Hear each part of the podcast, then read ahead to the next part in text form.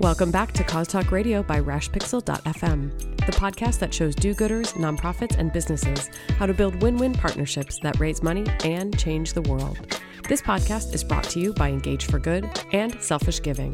You can find full show notes and additional resources for today's episode at engageforgood.com and selfishgiving.com. Now, on to today's episode. Hey everyone, it's Joe Waters, and I want to welcome you to another episode of Cause Talk Radio. And on the line with me, of course, is Megan Strand. Hey, Megan. Hello. Just another day in beautiful, rainy Portland. That's right, in snowy Boston. And I know. We're, we're going to find Coast out, coast. and we're going to find out how the weather soon is in London. Because on the line with us now is Jenny Davis Poucot, who's a partner with Bain and Company, who leads the sustainability and corporate responsibility practice. And Jenny, I don't think I pronounced your last name right, did I? Peiku. Peku. See, I'm just, it's the Boston in me, Jenny. I just don't have it. You know what I mean? When it comes to It was a good try. I mean, you know, I mean, it just fancy words just escape me like that. But how are you today? Very good, and it's sunny in London. Wow. Oh, and what's jealous. the temperature? Oh, I'd say it in centigrade, 10, 10 degrees. Yeah, ten degrees. Oh boy. So, um, so you'll be full. I mean, next week is uh, February vacation week here in Boston, so you'll be full of Bostonians next week. I've heard a lot of people going to London next week. But we love having visitors in London. Yeah, so you'll hear a lot of people dropping their R's.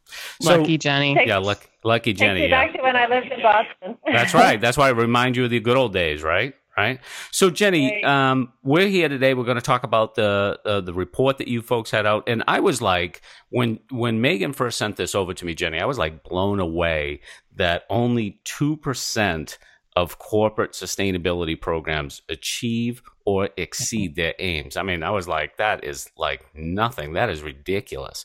So we want to dig into that with you. But the first question I have for you, Jenny, is could you talk a little bit about your de- definition of sustainability? Because I know it's kind of a broad term and I've heard people use it in different ways. How do you define it? It is a broad term. Our definition of sustainability is companies tackling environmental and social issues at the heart of their core business, such that the business is sustainable and the world is sustainable. So we're not talking about philanthropy, we're not talking about doing good on the side, we're Mhm. talking about environmental and social issues at the heart of a company's business. Can you talk a little bit about how you did this report? Because I think it's very impressive um, who you actually ended up talking to um, in the corporate setting.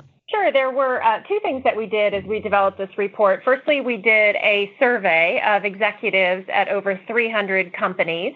Uh, these were from uh, around the world uh, North America, Europe, Asia Pacific. Uh, we had a great mix of industries, everybody from uh, financial services to energy, industrials, telecommunications. Uh, and we really also tried to get a range of uh, senior executives as well as uh, mid-level executives. Um, that was the first uh, part of the work. The second part then was a series of interviews that we did with uh, companies around the world to uh, understand what actually the leaders in this space. What are some of the tips and tricks that they have that we could share with uh, with everyone else looking to make an impact in this area? So we talked to organizations like uh, Nestle and Coca-Cola, uh, an agricultural commodities company named Olam, uh, a pharmaceutical company, Novo Nordisk, uh, Lego, and a whole range of others. In, in doing the survey and talking to these companies, Jenny, were you surprised by the results too? Well, I have to say I was uh, very surprised. Yep. I expected change. Change is always hard. So in our work with corporates, uh, we actually see that only 12% of corporate change programs achieve or exceed their goals. So I knew it wasn't going to be particularly high. the bar's not high to begin I- with. yeah, I was astounded when it came out uh, at such a low such a low number. When I stopped to reflect, though, uh, you know, it's that kind of initial shock. I guess, you know, I stepped back and said, you know, it actually makes sense. This is a really tough area. It's Mm. harder than uh, it's harder than typical corporate change programs, and so, uh, you know, it's kind of a good a good wake up call. One of the things I thought was so interesting was just how employees responded and how they viewed sustainability. Can you talk a little bit about what you found in terms of employee perception of sustainability and maybe why they weren't as committed to it as they could be? Yeah, so uh, it's it's actually interesting because in some separate research we've done, we find that employees do actually care quite a bit about whether they work for a company that is considered sustainable. Mm. Mm-hmm. And yet, when we did this research, what we found is that most uh, employees don't see that uh, there really is a burning platform to uh, drive greater sustainability in their companies. And they're just not convinced that they're, they absolutely have to change. And of course, because change is hard, if you're not convinced that you have to change, it's going to be really hard to, to make, you know, to, to muster the energy to, to put in the hard work to actually do it. So the, people want to work for sustainable companies, but when it comes right down to it, I think what your report sort of sussed out was it, it wasn't a priority internally. They were seeing it more as a PR stunt, if you will. Um, can you talk about some of the findings that you you found specifically about how employees perceived sustainability? Yeah. So they, um, firstly, we ask a question about, you know, are you convinced that the organization uh, has to improve their performance in, in this area? And in a typical change program, you would see kind of nine out of 10, you know, companies have managed to convince employees that this is really important. Uh, for sustainability, however, they're only scoring that four out of 10 and that's including at the leading companies. And so they just don't see it as a real priority. And when we dug further and we asked, well, you know, what are the reasons why your your company is doing sustainability? Uh, two thirds of respondents said it's really for public reputation reasons and other more practical business reasons such as cost savings or customer loyalty came far uh, far below that and so it's kind of seen as something that's important for public reputation, but somehow a bit disconnected from what the business is, is needing to do every day, mm. which, as I said, then makes it quite hard to, you know, really in the face of pressures to, uh, you know, to, to drive, uh, hit budget and to hit sales targets, that can just make it a little harder to do what you need to do to change. Yeah, interesting. So, I mean, it, it's interesting how they define that too, in terms of corporate reputation is almost just like window dressing and not something that is deeper and more significant with the, you know, the custom, you know, the company's target audience. Yeah, I think that, you know, obviously every employee would be concerned about the their company's reputation, but it probably feels less of an immediate part of their day job. Mm. Uh, and that you know, somehow somebody out there in the PR department or corporate communications should be taking care of that. And so it just to translate into the real changes that have to happen, it just it seems very remote from what they've got to do. Hmm, interesting. One of the things I, I loved about at least the media release was that you really have some tangible suggestions for what companies can do to make their sustainability programs more effective. Can you talk can you talk us through some of those? Yeah, so we found uh, four uh, kind of tricks, I guess, that the leading companies focus on to really drive progress in this area. The first one is about making bold public commitments. And sometimes uh, executives kind of worry that, well, if we put a big commitment out there around uh, carbon reduction mm. or uh, water preservation, we actually are going to set ourselves up as a target for NGOs and critics if we don't manage to hit these targets. What we found though with the leaders is that actually having a bold target out there really galvanizes action in the company in a way that, uh, you know, not kind of setting such a high ambition uh, you know, it just it transforms the way that the organization will respond. Uh, interestingly, it's actually the same if you ever try to lose weight. You're much better off setting a very ambitious weight loss goal than saying, "Oh, maybe I'll lose five pounds." You're uh, you're more likely to uh, to fail if you set a set a low goal. And it's the same with sustainability. By putting a very public, very ambitious target out there, that actually uh, inspires action. And so you'll get uh, companies like Coca-Cola, who in 2010 had only 23% of their water use was replenished. and they set a target of 100% in just mm. five years, and they hit it.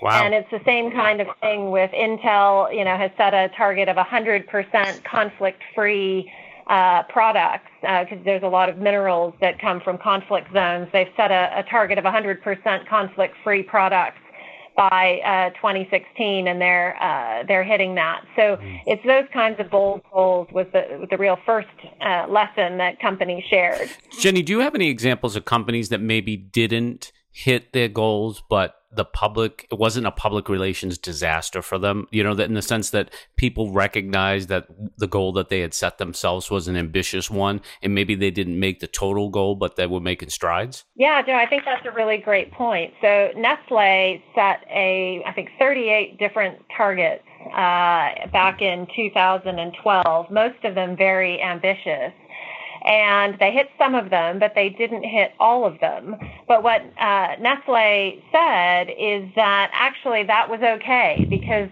uh, in order to set the targets, they'd had a lot of conversation with their stakeholders about what was important and how far was far enough.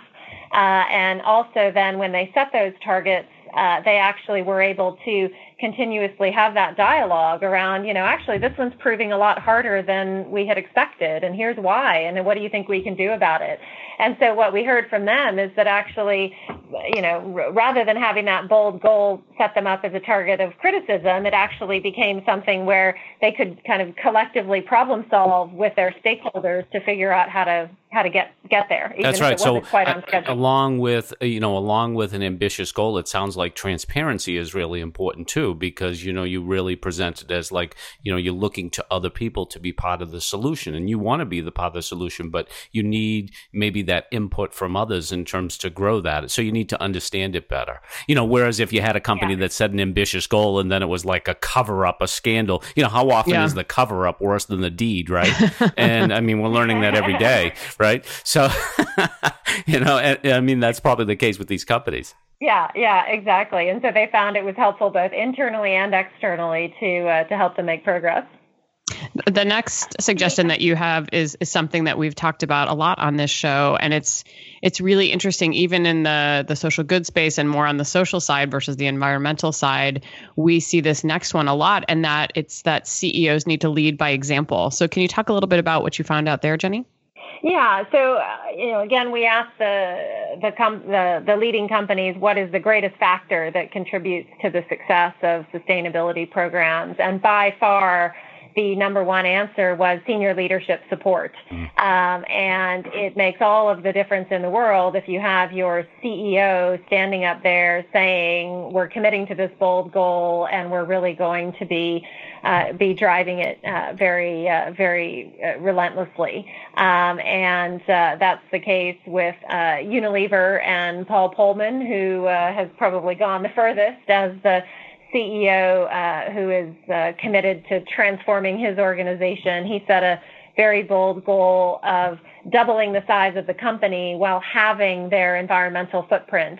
And uh, he and his executives are really driving that through every area of the business, not just the um, kind of supply chain and cost side, but also uh, working with their brand and marketing teams to think about how to reformulate products to have a, a lower impact. And so that uh, senior leadership support is critical. It isn't just the CEO because, of course, they're one person, but they need to get all of their kind of key reports to then provide that leadership on down through the company such that the changes can happen you know where where they'll make the most difference. Mm-hmm. jenny uh, you know as the ceo of this show i actually insist that megan only drink tap water. So i only drink tap water and Megan only drinks tap water, and I really make sure of that because one time I saw a bottled water on her desk as part of a podcast, and so I just want to let you know that I think this this speaks from example on my end that I'm Thanks, really showing, you know, that type of leadership.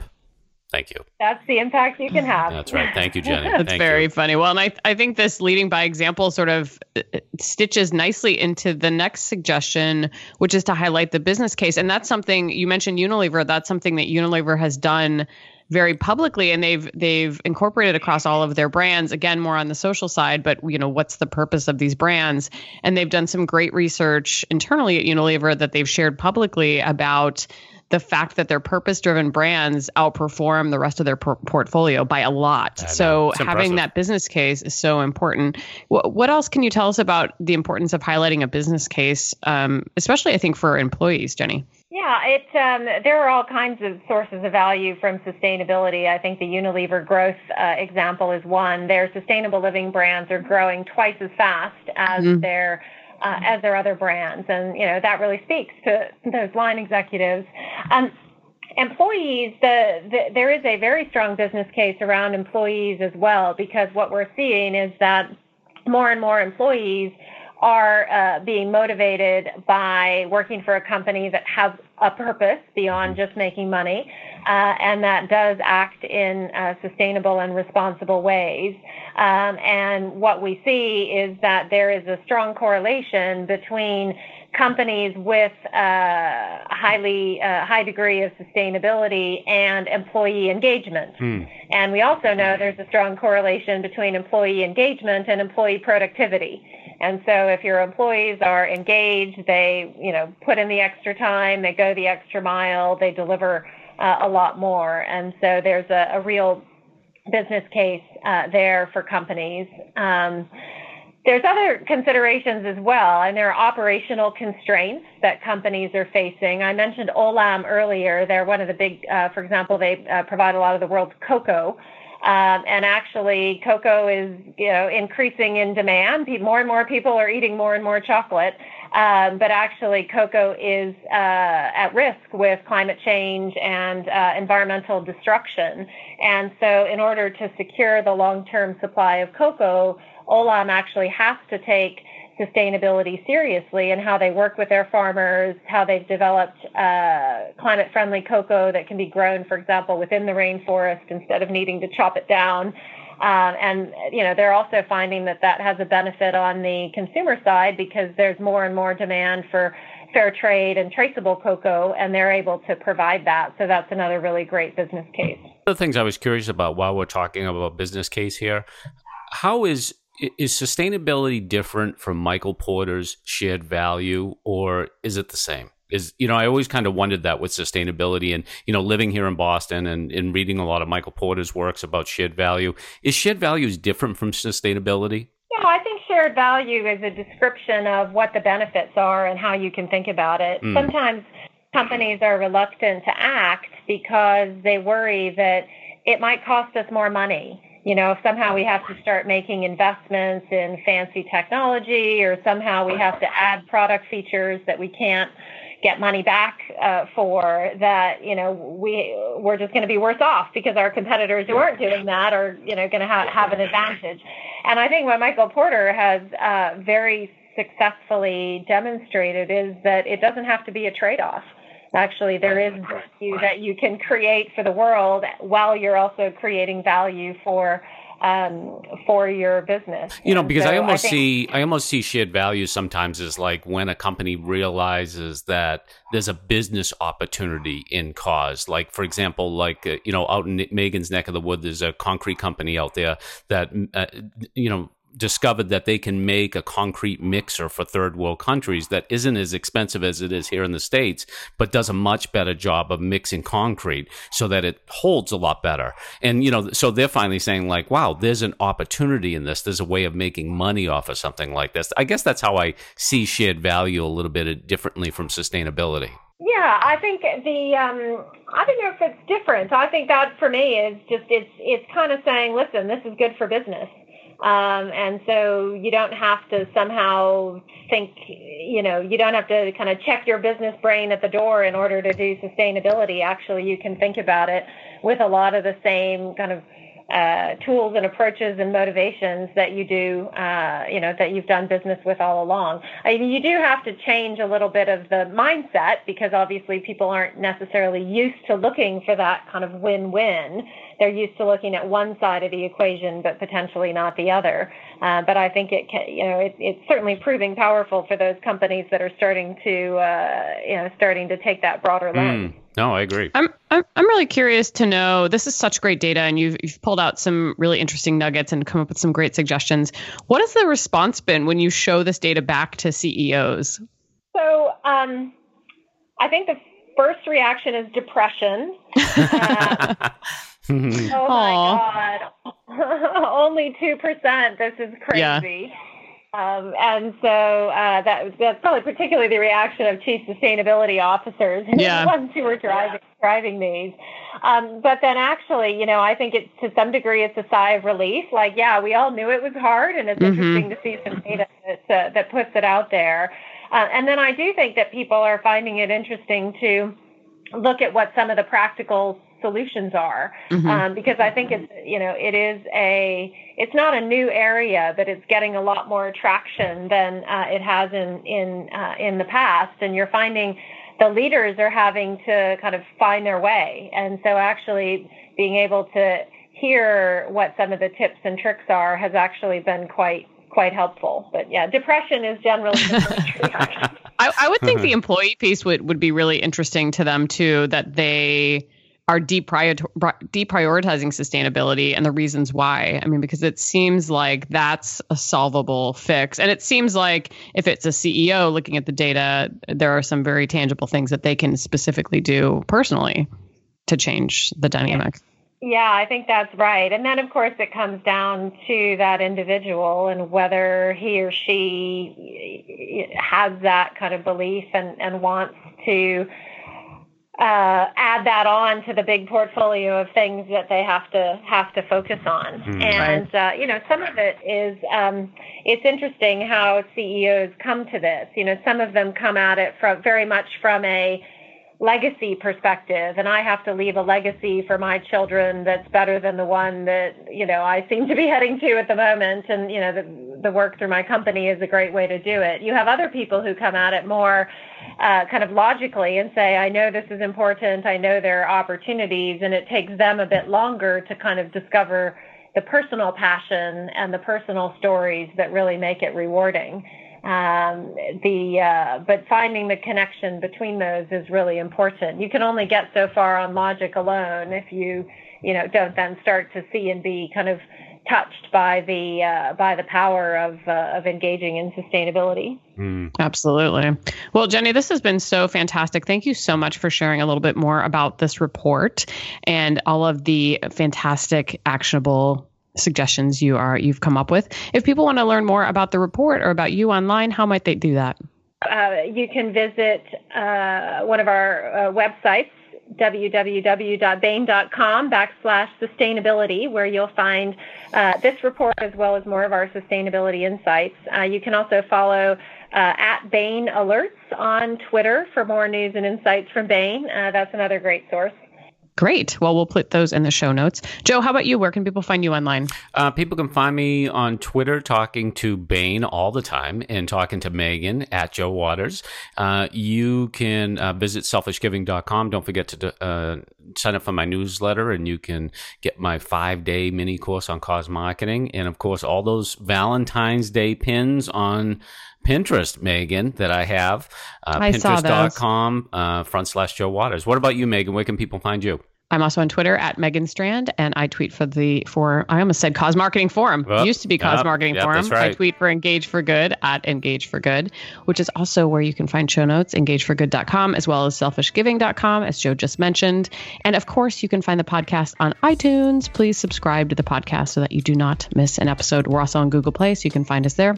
While you're there, leave us a review. We would love to know what you thought about today's episode and what else you'd like to hear about. And on behalf of Jenny and Joe and myself, I'd like to thank you so much for joining us for this episode of Cause Talk Radio, and we'll talk to you next time.